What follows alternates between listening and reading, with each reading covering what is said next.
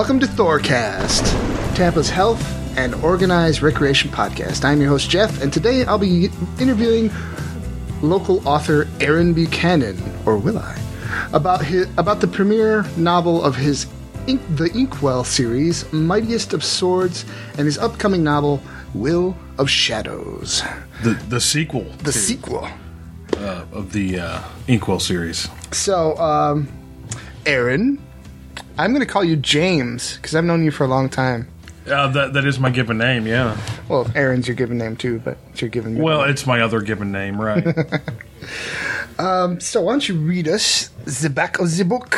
uh, am I am I reading the the Mighty of Swords back? Uh, yeah, the, we're going to talk about the first one. Okay. Uh, I have to come back and interview about the other one once it comes out.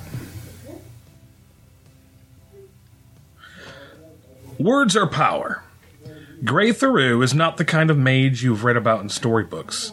She's a multilingual practitioner of the ancient art of logomancy, summoning magic from the written word. Reclusive on the worst days and socially inept on the best of them, Gray resides in modern day Springfield, Massachusetts in relative peace with her best friend Joy and a magic wielding former rock star from the hair metal days gone by. Together, their friendship offers her company and somewhat at least help her to feel, feel human. But events have occurred to shake Gray out of her near idyllic life of academic pursuit, and she has discovered an insidious plot targeting the world's aging population of gods. Along with allies old and new, Gray has drawn deeper into the effort to thwart that plan, and in doing so, comes face to face with a past she barely knew and a future that inexplicably brings her purpose. So, the character in your book is a logomancer. What is that? it, it was one of those ideas that occurred to me, uh, and of course, the ideas of magic and wizardry. I mean, I'm a big Harry Potter fan, going going way back in the day. I mean, hell, I even have a Harry Potter tattoo. If that, Show us. if, I, if I'm gonna wave my my nerd flag high enough, uh, it's pretty high. Anyway, so you know, like in those books, she talks about like tasseomancy, like reading the tea leaves, and some of the other ones. And I've also heard other uh, occlumency. That's another one that she talks about in Harry Potter. But it's it's not uh, just a J.K. Rowling thing where you have different types of magic and specialized names for each kind of magic. So I had this idea of like, okay, what if there were a kind of magic where uh, it was entirely based on the written word? And so, uh, having been a student of Greek, uh, the word for for word is logos, and so The word for word. yeah, the word word for word is Greek. In Greek is logos. So I'm like, all right, logomancer. We're gonna make that a thing. And it's funny. I, when I first thought of the idea, like I, I of course Googled it to see if anybody else had thought of it, and somebody had, Uh-oh. but not exactly because it, it was like a Marvel character from the Submariner comics from way back in the day. yeah, who cares? And like, the, yeah, well, yeah, Submariner. Who cares? but yeah, the character had nothing to do with what I was doing with it. So I'm I'm saying that there's no way they can trademark a name like that. So f- them. Plus, I, uh, as with Harry Potter, I mean, she used wands. People have used wands before for magic. right, right. There's there's nothing. Uh, Nothing new under the sun. right. So write it better. Exactly. last person. exactly. Right. And uh, so, does writing energize or exhaust you? oh, both. And this is why. It's its own kind of catharsis to write. But in order to write, you have to be disciplined, and it takes time, and it hurts your brain sometimes, and you have to sit there and go through things and uh, plan out the story. I think when I'm writing these books, I that's my dog. Hi, Spartacus. Hi, buddy. He's come to crash the party As long as he didn't At, crash uh, equipment. at, uh, Man Man Cave. Dave Buchanan. Anyway, Yeah, British man cave. yeah, yeah. Forgot what I was talking about. Uh, we were talking about catharsis. Oh, catharsis. uh, And you said something about discipline, which is why No, you- you have which to is why you've almost it. That's why you've almost finished two books while I'm still working at my first. Hey, you know, sometimes it just takes us a little longer, okay? Especially me. some, some people are just late bloomers. um, but yeah, so it, it's it's both uh, a, a exhausting but also an enriching experience. Uh, the, you feel like you've accomplished something, of course, and it's always nice. Like if you like you exercise some demons when you write some of these things. Of course, you, you're writing something as well, and there are parts of your story that sort of when I write, I was purposely trying to distance my my own ideas and autobiography from the main character. Uh, in fact, I think when I was writing, I think there's there are parts of me in all the characters, not necessarily in just one. Um, but when you talk about some of these things, nah, that's the thing. I tried to, I was trying to write something that was entertaining, but also had big ideas and talked about big ideas. And so I think that's that's where the catharsis came in, and uh, that's something I always wanted to do. So that's also why I found it enriching. And do you find when you writing when you're writing you think so hard? I actually feel my head by the time I'm done is hot. Well, I think your your hard drive might be working a little too hard, Jeff. no, I, I don't. I don't feel like that. It's kind of weird. I, I do like you know you've seen the movie Amadeus, where Mozart would compose these things in his head, and only when he actually sat to write these things down, and those were original copies, which uh, apparently is false. It's that, that's not a true story. There are drafts of Mozart works that he he wrote, but it's a cool idea. Uh, I think a lot of a lot of what I had I had written, I, and I do write. Of course, I'll go back.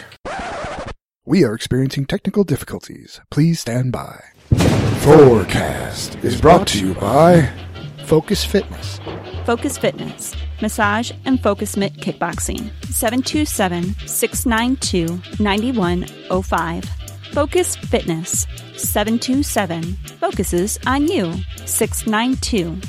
De Stress, 9105, with kickboxing for mental and physical fitness. Sometimes you just want to hit something. When you work out with my husband, you'll hit focus mitt pads. Jeff has leveled routines for beginners to experts. You'll learn effective defense and offense techniques while engaging in an energizing, fun workout. Call 727 692 9105. Focus Fitness 727 focuses on you 692. De Stress 9105 with an in home massage for mental and physical fitness. Traffic is obnoxious. Do you really want to have another place you have to drive? Save yourself the stress. He'll drive to you. I can attest an in home massage is best. Instead of red lights and errands to run after massage, get your massage, then veg on the couch. A Focus Fitness medical massage focuses on fixing the things that keep you from moving. 727. A Focus Fitness sports massage focuses on keeping athletes limber. 692. A Focus Fitness stretching massage allows you to stay in your sweats, while Jeff focuses on getting your limbs back in action. 9105. A Focus Fitness relaxation massage focuses on easing away the stresses of the day. Call Focus Fitness, Massage, and Focus Mitt Kickboxing. Call 727 692 9105. Focus Fitness, Massage, and Focus Mitt Kickboxing. Focus Fitness, focusing on your mental and physical fitness. Focus Fitness. That's focus, the letter J, fitness.tumblr.com. And now back to our irregular program. So when I sit down to write it, I think I you know the dialogue, the scenes haven't necessarily all been planned out in my head, but I will say that I, I have a very good idea of what I'm gonna, I'm going to do for the day. I've, I've planned it out in my head uh, beforehand, or you know the night before. Like I, I would sit there at night and think, okay, this is what I'm going to do. This is this is what I'm going to write the next day, or when I'm driving home from work, I would turn off the radio which you know me, I love like, listening to music or NPR or whatever. Um, I would just turn it off, and then and in the silence of the, the ride home, I would compose these things in my head, and then come home and write them. So, me, Yeah, same thing. I'll just find myself just staring off into nothing for I'm not exactly sure how long. And then I come back to it. It's usually like I'm standing like in the kitchen in the corner, just like zoning out. Like you lost time. What authors did you dislike at first but grew into? Ooh, you know what? When you, you you sent me a list of these questions, I'm like, oh, I know exactly who I'm going to talk about, but then I forgot. I gave you like Hillary. I gave you the questions. I know, I know, you you did, uh, and I I didn't. s- Uh, you stepping in front of the camera, just like There's a camera, that pink thing the pink thing. was James's wife.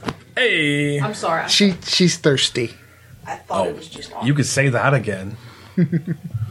Thirsty. Okay, Can, can, can I like give you a kiss on the head? Oh yeah, oh yeah. I I won't, but sure. God damn it! Come back to this question. Can you edit that part out? I'm going to think about What that. It's authors knew did you dislike at first but grew into?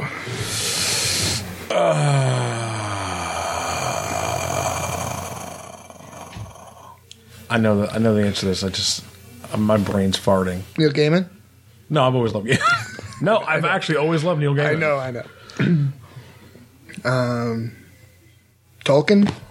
No, I've always loved I've always loved Tolkien as well. Um, J.K. Rowling. Hold on, my bookshelves are behind us. I'm gonna cheat. Very unorthodox interview style. While he's cheating, I will get a drink of water.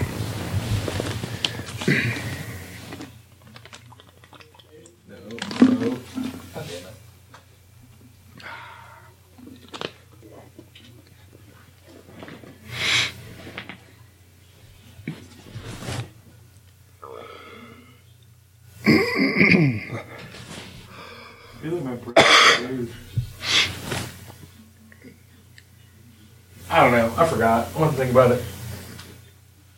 You can edit that part out, right?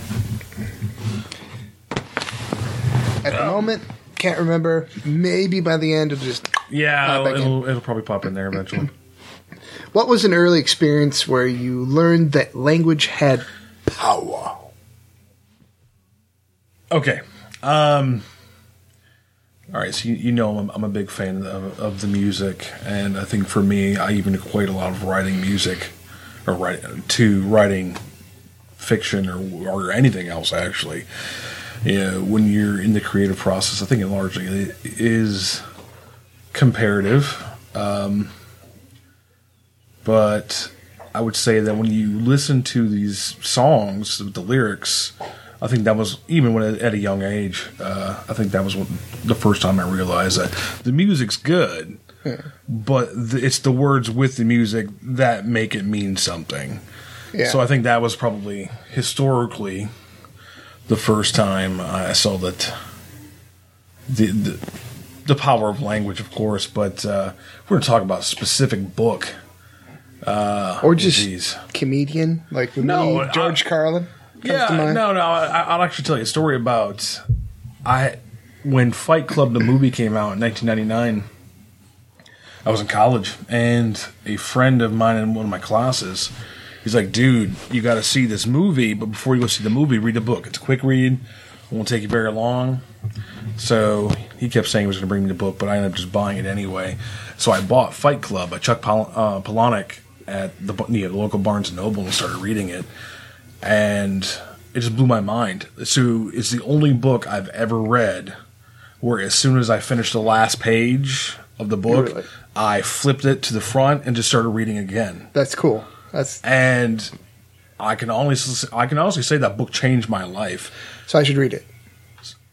if you if you haven't, yeah, it's haven't yet. Uh, it's one of those things where it's definitely a zeitgeist. It's it appeal appeals to a certain person at a certain time, and I don't read a lot of Pol- Palahniuk anymore. It's because I think I've outgrown him.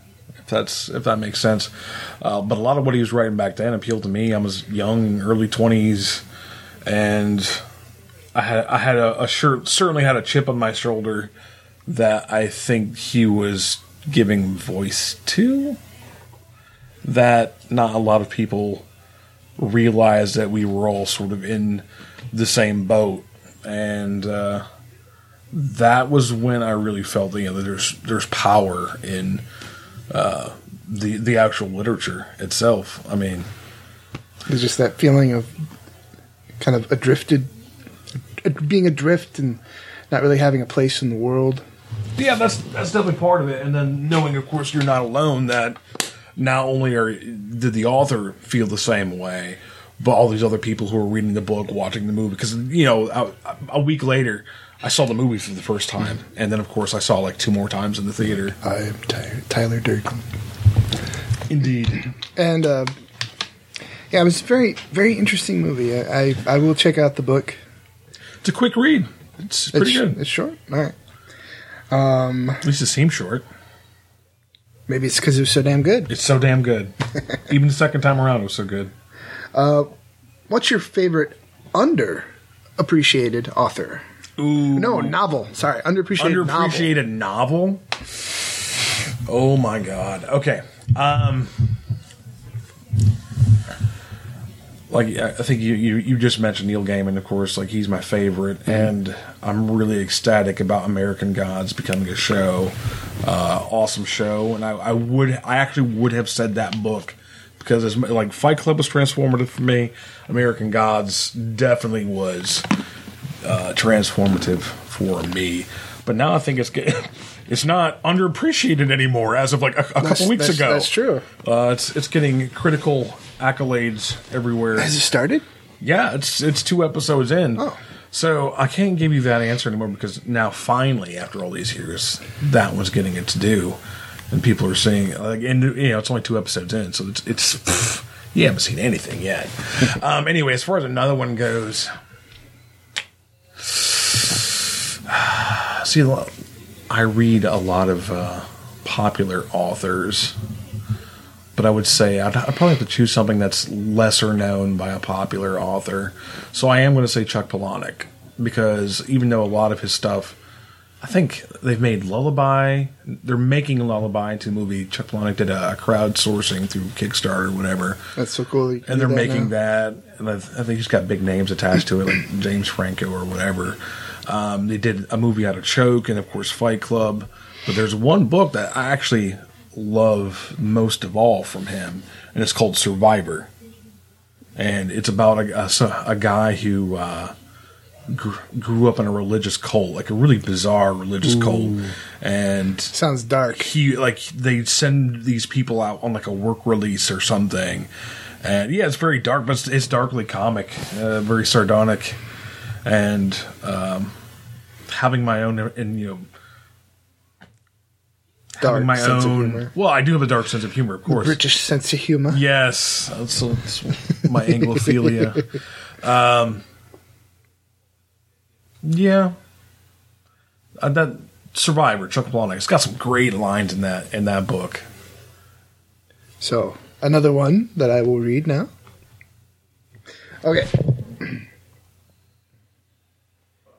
As a writer, what do you choose? What would you choose as your mascot, avatar, or spirit animal? See, I actually love this question. This is why.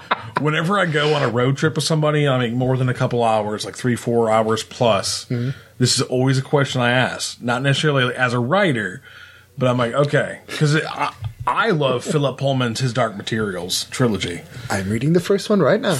Love those stories. You recommended it. Uh, yes.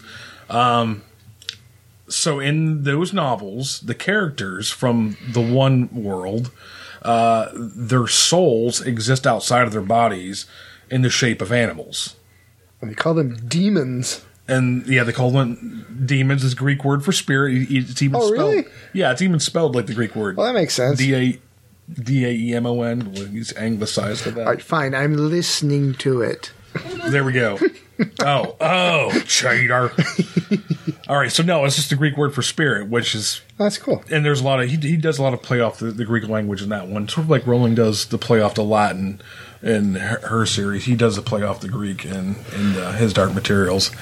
Um, anyway, the uh, story has these people running like up until you hit puberty, you are all your your your daemon is shape shifting. It doesn't know what it's going to be. Yeah. But also because it's Britain, you have these very stratified classes. Like servants always have dog. You have their daemons always turn Yeah, into dogs. yeah. And then if you're uh, educated, it was something even more interesting. Um, but I would say like I've, I've always known this like I've always known the answer from the first time I read that series that mine would be a raven. And I'm That's not. pretty- that's pretty I'm- cool. Yeah, well, I'm like I'm not like a big Edgar Allan Poe fan. I mean, he's all right or whatever, but uh, I, I think ravens historically have been misunderstood.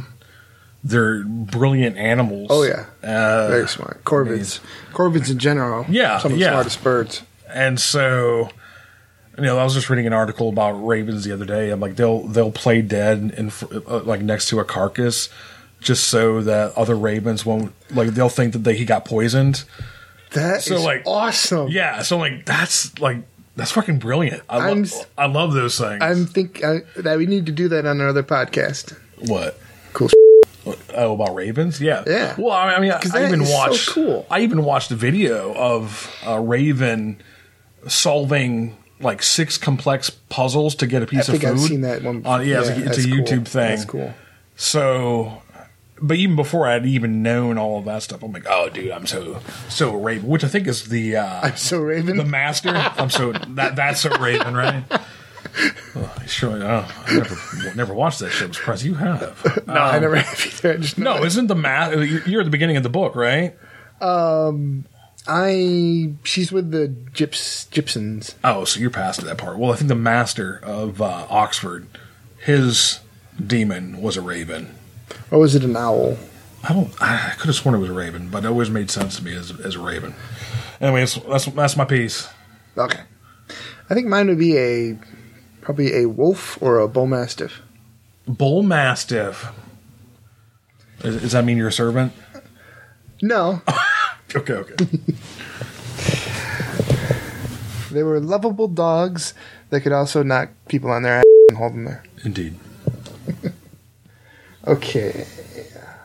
What does a literary success look like to you? Ooh, this is kind of a sore subject in, in some places. Uh-oh, no, uh-oh. I actually had a conversation with somebody this morning about it.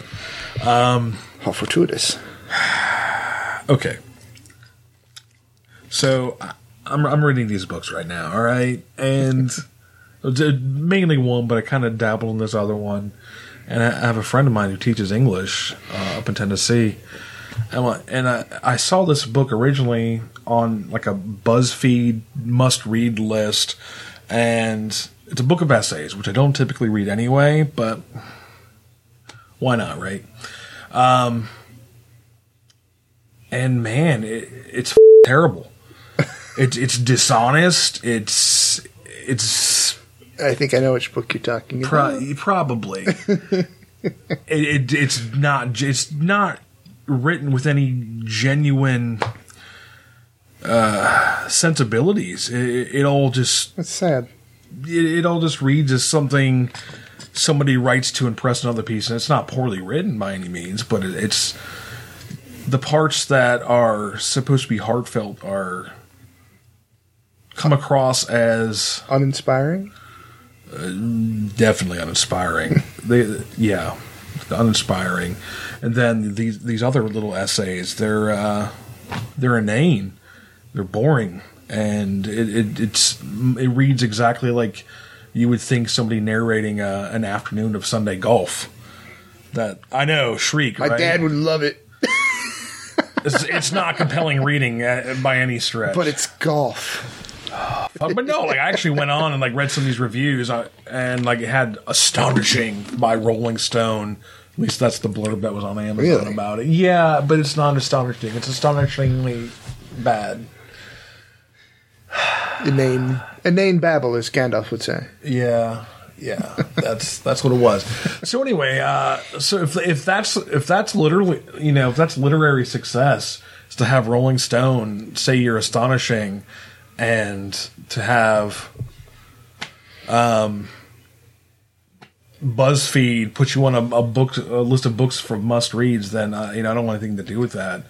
On the other hand, I think people who I mean George R. R. Martin has has it down because people hang on every word that dude says, Yes. pretty That much is at a- all That times. is a book that Uh, almost to like a religious.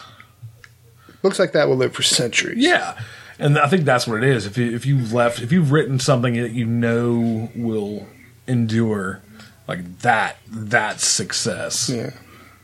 Tolkien. The rest of it, I mean, in a couple hundred years, they'll still be reading uh, Tolkien. They'll still be reading Rowling. They'll still be reading Martin. yeah, I think so. We can do it. May- maybe, maybe. Um, so, did you answer? What does it look like to you, though? I just said to, Like to be like to, to have something that endures. that's that's exactly what I hope for both of us. Okay. What kind of research do you do, and how long do you spend researching before you begin a book? We kind of touched on this a little bit. there are certain things that I had to research for the Inkwell so far. Um, I mean, I'm, I'm a fairly educated dude, so a lot of the stuff that I write about, I do know about. Uh, however, when I'm writing currently, it's not part of the Inkwell trilogy. I do have to research considerably because it's it's sort of out of my, my realm of expertise. Uh, it's it's meant to be a sort of science fiction book Sweet. much more grounded and uh, earth based. Uh, however, my my protagonist is an astronomer by trade, and although I'm very interested in astronomy, uh, I don't know as much about it. Is that why are you're asking me about the galaxy I'm making? No, No. Okay. no, not not that kind of story. Ah, okay. I think I asked you about that for some other reason, but no, I don't remember. Wow. Got to write things down. Yeah, That's what I find. Probably. I have a memory, so I mean, I have a terrible memory. I'll bleep that out. you won't remember. Probably. um, what did you edit? What did you edit out of Mightiest of Swords? That was an interesting idea, but just didn't quite fit. Um. Oh, jeez. I don't think I there was any as far as scenes go. There the scenes are all pretty much the same, but I definitely did change some characters around. Um, like there's a part I don't know why this is sticking out, but uh, the, in the early draft of the book, I had uh, the god, the goddess Iris showing up at the scene of a crime, and that just didn't work at all. So uh, I believe I changed it to Mercury instead. But there are little things like that, and also I definitely ended up changing uh, who the and the the major antagonist is for the the entire trilogy. Cool. So I had written it as one way and thought better of it a few months later. Actually, it was about six months later. I said, you know what, that might work, but this works better. And so far, so good. Good. Because this person's still around for the uh, the third book, and that's when he's going to start playing a more prominent role as an antagonist. And probably meet his maker. Maybe, maybe, Or not. or not. the bad guy wins. Oh no! It's the best ones, man. Come on. Have you read anything that made you think differently about fiction? um, Well, that's a double-edged sword, isn't it? Uh, I think. Well, I, I told you the story about the the Fight Club thing, um, and of course, reading Neil Gaiman for the first time. Also, was recommended from a friend from college back in the day. Um, and I guess discovering Gaiman for me was probably the clo- like that's probably the best answer I'm gonna, I'm going to give you because um, I've always wanted to write I never knew like oh should I stick with one genre over another, and I, I don't think I ever could, and I think that's the Neil Gaiman is that you can't just stick him in a, in a genre. Like you'll you'll go, you go to the bookstore, you'll find him on the sci-fi fantasy rack, and yeah, of course there are fantastic elements to his writing, but everything he writes feels like it could take place in the world that we live in, which is the difference between. You know, I've read a lot of science fiction and fantasy, but that's the difference between Neil Gaiman and everybody else. His Even- feels like if you, you went outside right now, that's what could happen. Even and that's other urban fiction writers. yeah, of course. Oh, okay. Yeah. Cool. Um, yeah, like if you talk about urban fantasy, um, I, I do not feel the same way if I read a Jim Butcher book, book or a uh, Kevin Hearne book. As much as I like those stories, the Neil Gaiman stuff seems it seems like it could take place in the real world. Interesting. Uh, the the characters to me seem more genuine. Uh, Gaiman's last book was Oberon isn't genuine. I love Oberon, I do, but he, he wrote this. Uh, it was weird how much critical acclaim he received. I mean, it was all over. The, the house it's called the house at the end of the uh, the house at the end of the lane, and there's a road. I can't even remember now, sadly. Uh, but it was just about a guy going to where he grew up and something fantastic happening. And I mean, I mean that in the true sense of the word fantastic. And it, it just seemed like he's supernatural. normal dude. He was remembering what it was like to go home, and then he goes and he starts remembering even more things, and then, yeah, that's when the weird stuff starts that starts to go down. And he meets somebody from his past that he thought he forgot about, or he thought he was imagining from back then. Um, so, but, but that's but when you think of childhood, that was childhood. You think like, oh, was that magic when I was a kid? Like, did I mean, I re- remember when we discovered Lockman's Lodge in the woods Yeah, behind your yeah. house? Like that to me is one of those magical memories where I look back, I'm like, man, that place was like a f- fortress in the middle of Mirkwood Forest or something. Built by Mother Earth. Built my yeah, built my Mother Earth, uh, and. And like we, you look back and now it's like, oh, it's just a tree, it fell down and got overgrown. and another and tree fell on it. Another tree, and it was all covered and uh, perfect. But like, wouldn't it be cool if you just went back there and like, holy, it's like the entrance to a fairy world or something. That would be cool. See, like that's the way As long as the fairies Gaiman nice. comes across to me. Say what? As long as the fairies were nice. Oh yeah, yeah, that too. All right. So, all right. What are the ethics of writing about historical figures? Ooh, see, Because you do have some historical figures in your books. I do. Uh, and in the sequel that's getting released this week, Will of Shadows, there is, uh, there are actually four, five, Let me see. It's um, five Shakespeare, characters. Shakespeare, of course, Sir Francis Bacon, Sir Francis Bacon, Elizabeth I, John Dee. John Dee. Yes, and uh, who is reported that maybe John is it John Dee. that may have written some of Shakespeare's that plays? Is that one of the well, they say that Bacon may have. Oh, Bacon. That's kind Yeah. of a, a kind of a uh, conspiracy theory. No, there, there there are lots of little conspiracy theories, and that's actually part of what what inspired that part of the story is look, looking into. I was researching that one actually. Cool. I've- you know, obviously I'm a history guy, but uh, going back and looking how much doubt there was about who wrote what and what who contributed to this, and uh, is it still going? By the way, she hasn't checked in a while. We still good? Hasn't stopped. Nice. Sweet. Okay, sorry. Um, It's okay. as far as the ethics go, I think I you know that's if I were to write about someone more recent, which I do have an idea for a, a book series about a more I guess somebody who's died in the last hundred years, I think I probably would because you know that that the family's probably still around. It's Ronald Reagan, isn't it? It's Ronald Reagan. No. No, I'm, I'm not going to say who because it's a damn good idea, and I'm going to get to it eventually. It's like it's mine. It's mine anyway. Um, My precious. pretty much. but he, Shakespeare doesn't have any like living direct descendants. Like everybody in his, like, all of his children ended up like dying off. Like he had a daughter that lived uh, older age, but I think she was wasn't married. Uh, John Dee. I mean Elizabeth I, Virgin Queen, of course. Which I say, I think it's this way. Like John Dee. most people are never gonna, never gonna have heard of. So they probably never heard of him. Unless you watch Knights of Badassdom.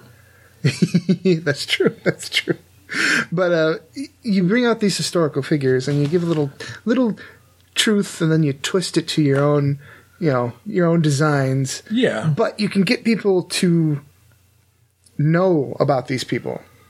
and they might look up who they really are and what they really did. And so, in, Yeah. other, in other ways, you're encouraging the you're saying. interest. You're encouraging those who are interested about history to follow up, To follow up or and at find least out click truth. on the Wikipedia article.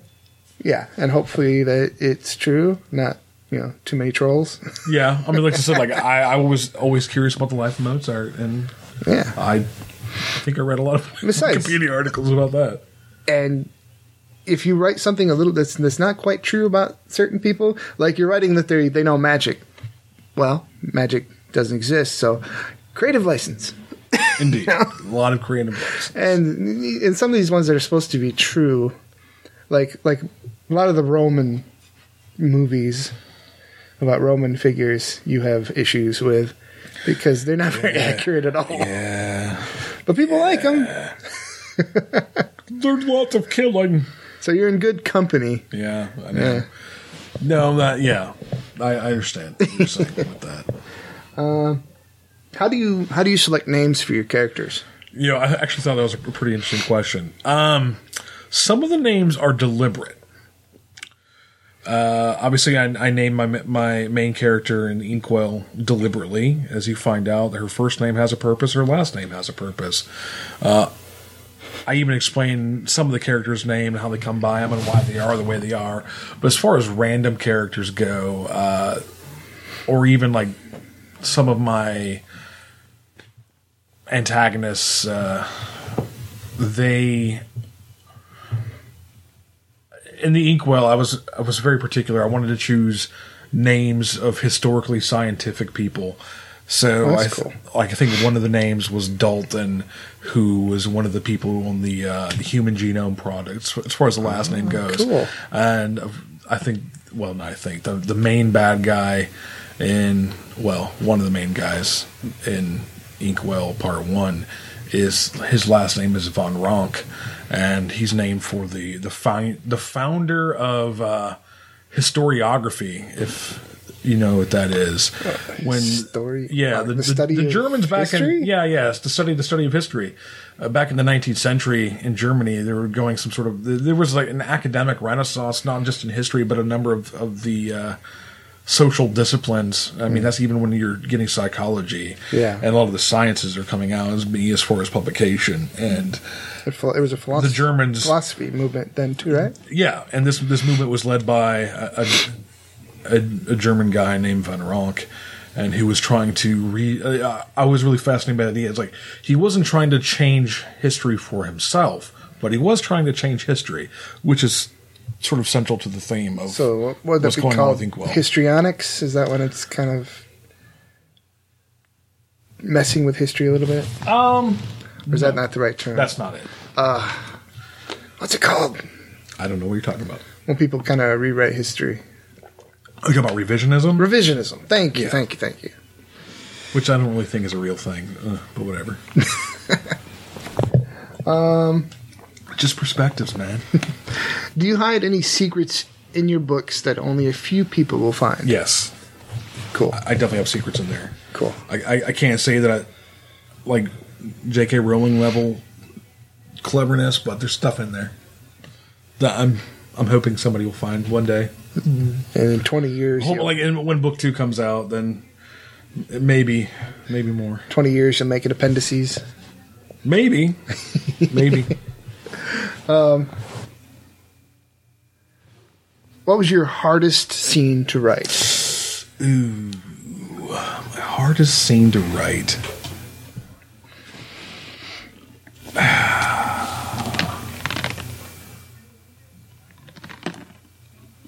I think the climax of the first novel was probably my hardest scene to write. Uh, for obviously, for anybody who's not listening, I'm not going to go into too many details about it because I don't want to play spoilers with it. But you don't know exactly how that's going to come off to some people and how events unfold and the kind of magic's being used and um, He was he's just snoring. Come on, man. what? What? Roll over. Look at look at my Jeff. Look at my Let's cut that part out. Trying to be a little more respectable. oh, sorry, sorry. um, yeah. So I'm I'm I'm probably the most self conscious about that part, and it was the most difficult to write for me. And of course, what the, what came after, of course, was as well because it was the ending of my very first novel. So it was like, does this work? Does this work? That would be difficult. Yeah. Yeah. See, there's lots of second guessing. And I haven't gotten there yet. lack lack of faith and therefore lack of dignity. Uh, no dignity. What one thing would you give up to become a better writer? Ooh, this is what I did not watch television at all That's cool. For the into like when I was writing. I'm talking just first drafts. When I was writing both novels, I didn't watch t- TV at all. So That's I would say if you're going to write, you probably need to turn down certain things in your life, uh, and television is, or in movies or whatever, Netflix. It, uh, we- we're we're sort of at a, a difficult time in history because we have some of the greatest television that's Yeah. ever existed. Uh, but it also, you know, you're sacrificing 13 hours in front of Netflix, and uh, that's 13 hours with which you could have used to write stuff. True, true. That's, so that I would say that that must be difficult because sometimes you know watching stuff is a bonding family moment. And it is. Well, I don't. I, don't, I definitely don't want to watch the same stuff as my kids watch. Unfortunately, I've had to. Like your your uh, that's so Raven commentary. I think I, I I lucked out not ever having to watch that, but uh, I had to watch some show on the Disney Channel the other day, and it's like, oh, what is this? I mean, yeah, It's terrible. that. I'm a potato. I sent Small potato. Okay, I do like those. and I never heard them before. Really? No. It was always like it was Disney Junior. No. Small potato, small potato. small- uh, they always had British accents. Yeah, Yes. that was re- redeeming quality for me. Here's a good one. What is your favorite childhood book? Hands down, The Hobbit, dude. The Hobbit made my life. How old were you? Okay. The first time I ever heard, saw, and did anything with The Hobbit was actually the cartoon came on Oh, Channel yes, 17 back in the day. Yes. And that was even before it was Fox, mind you. It didn't go to Fox until later, I don't think. Anyway, um, I remember seeing it on there. I'm like, oh, this is awesome. Yes. Um, and of course, they, they played The Hobbit. Greatest adventure is what lies ahead. I'm embarrassed for you. um, of course, they played The Hobbit, and then they played the uh, the same Rankin Bass uh, cartoon, uh, The- Return of the King. And they go. Oh, they used to play them back to back Where Saturday there's mornings. There's a way where there's a. Which I was sad to find out. I don't think that one's in the book. It is, It is. yeah. I need to I- read. I, remember those reading again. it and, and just going. I need to read those again. I even had to add, add the uh, the sounds when I, when I read it. of course, you have to. And fi- Fifteen birds and five for trees. Yes, I love that one. yeah, of course. I mean, that was classic. classic I would stuff. try to sing, but I'm only a baritone, so you go down, like down, down to goblin, down, down, down to goblin. Oh crap! I lost, I lost it. Yeah. Lots of good songs in the for especially for young So- young guys. Uh, even before I read the book, uh, it was a few years after before I actually, because I probably saw those when I was five, six years old. Yeah, I, was remember really- being on the farm. I was really 'em, little yeah. when I saw those, and I remember like that's the thing. I, we you know we grew up in the middle of nowhere, so I was I grew up right across the street from a forest. I had a, like a cornfield or whatever in the back, and then uh, to the side of my house. We didn't have neighbors really. But we had like a pond, and there was like a, some more trees in the back. So I remember just getting lost in the forest with my dog. Uh, much In the more- forest of much more useful dog than that thing. yeah. This was in the forest of Mirkwood. yeah, it was my own little Mirkwood. I remember, you know, I used to. I had this Dracula cape, and I would just put it on my. I'd put on my cape, and I would be Frodo. I remember like getting this like uh, I have no idea this day. I have no idea what it was, but there's like a little plastic thing that looked like a ring, and that would be my ring of power. And I shit you not, I actually I did this. I cut out construction paper, brown construction paper, put yarn, on it and tied it to my feet so I'd have furry feet. Sorry. Yeah, That's awesome. true story. What about Sting? Uh, I, yeah, of course. I, I I remember my mom buying me like a little uh, toy sword, like a silver toy sword, and that was my sting. Yeah. my my dad was in drafting and uh, design, and so I had he had like this big. Uh, uh, you probably remember that his big ruler, No, I don't. big gigantic ruler, and well, I, I was either Perseus or it was Sting, you know. And uh, yeah, I, I when the next time I went to use it, it was like because there are all these chunks taken out of it. Oh, I got a little bit of trouble. man, maybe, maybe just a little. So yeah, the Hobbit, man, that was my childhood. The Hobbit. I, I did. My mom read it to me before I could, before I could read good. I think uh, the first time I read it was in fifth grade, so it wasn't that much longer. Yeah. Um. So, uh, tell me a little bit about your upcoming novel, Will of Shadows.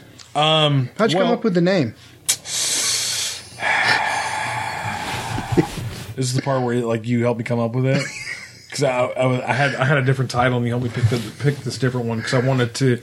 Well, Mightiest of Swords, you know, kind of has a double meaning, mm-hmm. an obvious double meaning, and uh, but the second book, I wanted to have a double meaning as well, and uh, I told you that, yeah, he's ridiculous. Anyway, so I wanted to have a, a, double meeting, and uh, you you helped me come up with the name. What was the original name? Credit was credit, credit was due. what was the original name? Oh, it, it was I'm trying uh, to remember. Darkest of Wills. Darkest of Wills. That's right. But uh, I also I, I thought it would be better if it was because Am I not supposed to say that? No, you're not supposed to say that. I, thought it was interesting, you know, because hmm. delete. So Quit acting like you've read the book. I have read the book. okay. Um. So I helped you come up with the with the name, and I'm was happy to do so. Anywhere I can help, you can always always count on me. right. Bounce ideas. Um, but no, there's there's. Uh, I guess I could talk about this the idea of the shadows of darkness.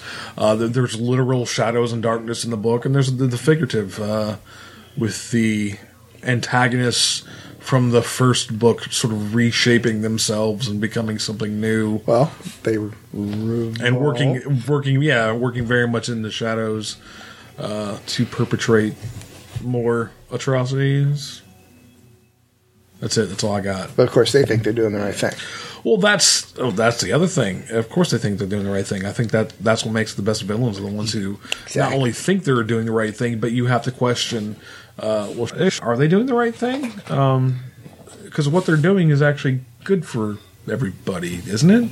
So yeah.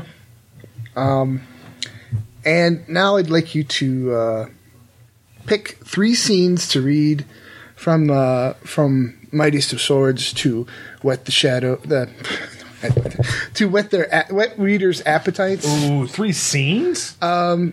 Yeah, and uh, I'll probably put up uh, while you're reading. I'll probably put up the um, the book cover so you can see that. All right, I'm gonna I'm gonna read the first part, just because this is written from uh, the antagonist's point of view, uh, and I have these these intermissions throughout this book, um, in which the antagonist is basically blogging. I should say one of the antagonists is blogging um, for his organization. Uh, so I'm going to read that because that does And you don't actually have to read three. It was just a number that popped in my head. it was completely arbitrary. All right. Exactly. What we have learned. Since the first ape expressed belief gods were formed, at first the gods were simple sun, moon, death. Many of these gods were hor- horrific, a few were noble. More often than not, these gods were self serving and did little to meddle in the affairs of humanity.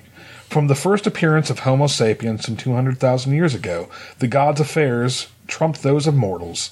Humanity suffered for it. Why else would it take us 200 millennia to write the first word?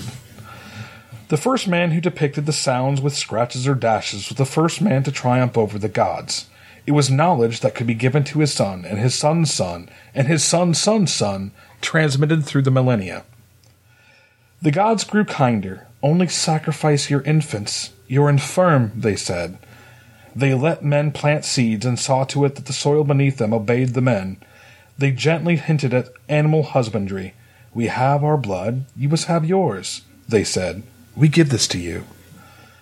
So mankind turned those words of knowledge into words of the gods, and their sacrifices grew greater as men used the words of the gods to war against each other, flooding the gods' bowels with the sacrificial blood of warriors as well as innocents. Though distracted by writing down the gods' words, the words themselves still held the power for men. The gods were engor- the gods engorged themselves on blood and worship, growing complacent and entitled. Men too grew tired, but not complacent. They crafted words for themselves and themselves alone, and these words became power. In due course, the words of many of the gods grew obsolete and impotent, faced against the words that men had crafted for themselves. Homo sapiens sapiens needed the gods less and less. Their words had forged power into knowledge, which itself was the greatest kind of power. Many gods died during the first words of men. Many more have since been slain by oblivion alone. We must, however, use more than our words, more than our knowledge to murder the rest. In this lies the salvation of humanity. And whose viewpoint would that be from? Uh, well, to, to say might spoil things, so I'm not going to. Okay, okay, okay. I, I think it's adequate to say it's uh, a member of the antagonistic group. Yes. Okay, uh, I guess I'm just going to read something from chapter one. Alrighty. How far do you want me to go? It's up to you, man. Okay. So everything's up to you. Chapter one. Oh, I should, I, I'm going to start with my quote. I have lots of quotes in these books. Um, in the beginning was the Word, and the Word was with God, and the Word was a God. That's John 1 1, New World Translation. Chapter 1. I always use flowers to reset my mind daffodils and tiger lilies, memories of memories that lead me to calla lilies. My house is ancient by American standards. The vault beneath is ancient even by old world standards. The hinges on the vault were, themselves, incredibly thick, hinting at just how thick and impenetrable the vault actually was. When I was a kid, I used to imagine teams of ogres or giants wrestling with the vault door to steal the treasure inside, though back then I hardly thought of what the vault actually contained as treasure. I flashed an image of my father's of my father across my mind's eye and let the intonation of nostalgia color the memory. It is Easter Sunday, and I am watching him read a book, Gulliver's Travels. The sound of something heavy in metal scraping along something else heavy in metal reverberated through the door, vibrating the basement floor. It is my first day of first grade. I am nervous and a little sick. I sit at my desk at the back of the class. I vomit on my dress and onto the floor. It's even in my hair. The puke is inexplicably made of pink and blue stars. I laugh.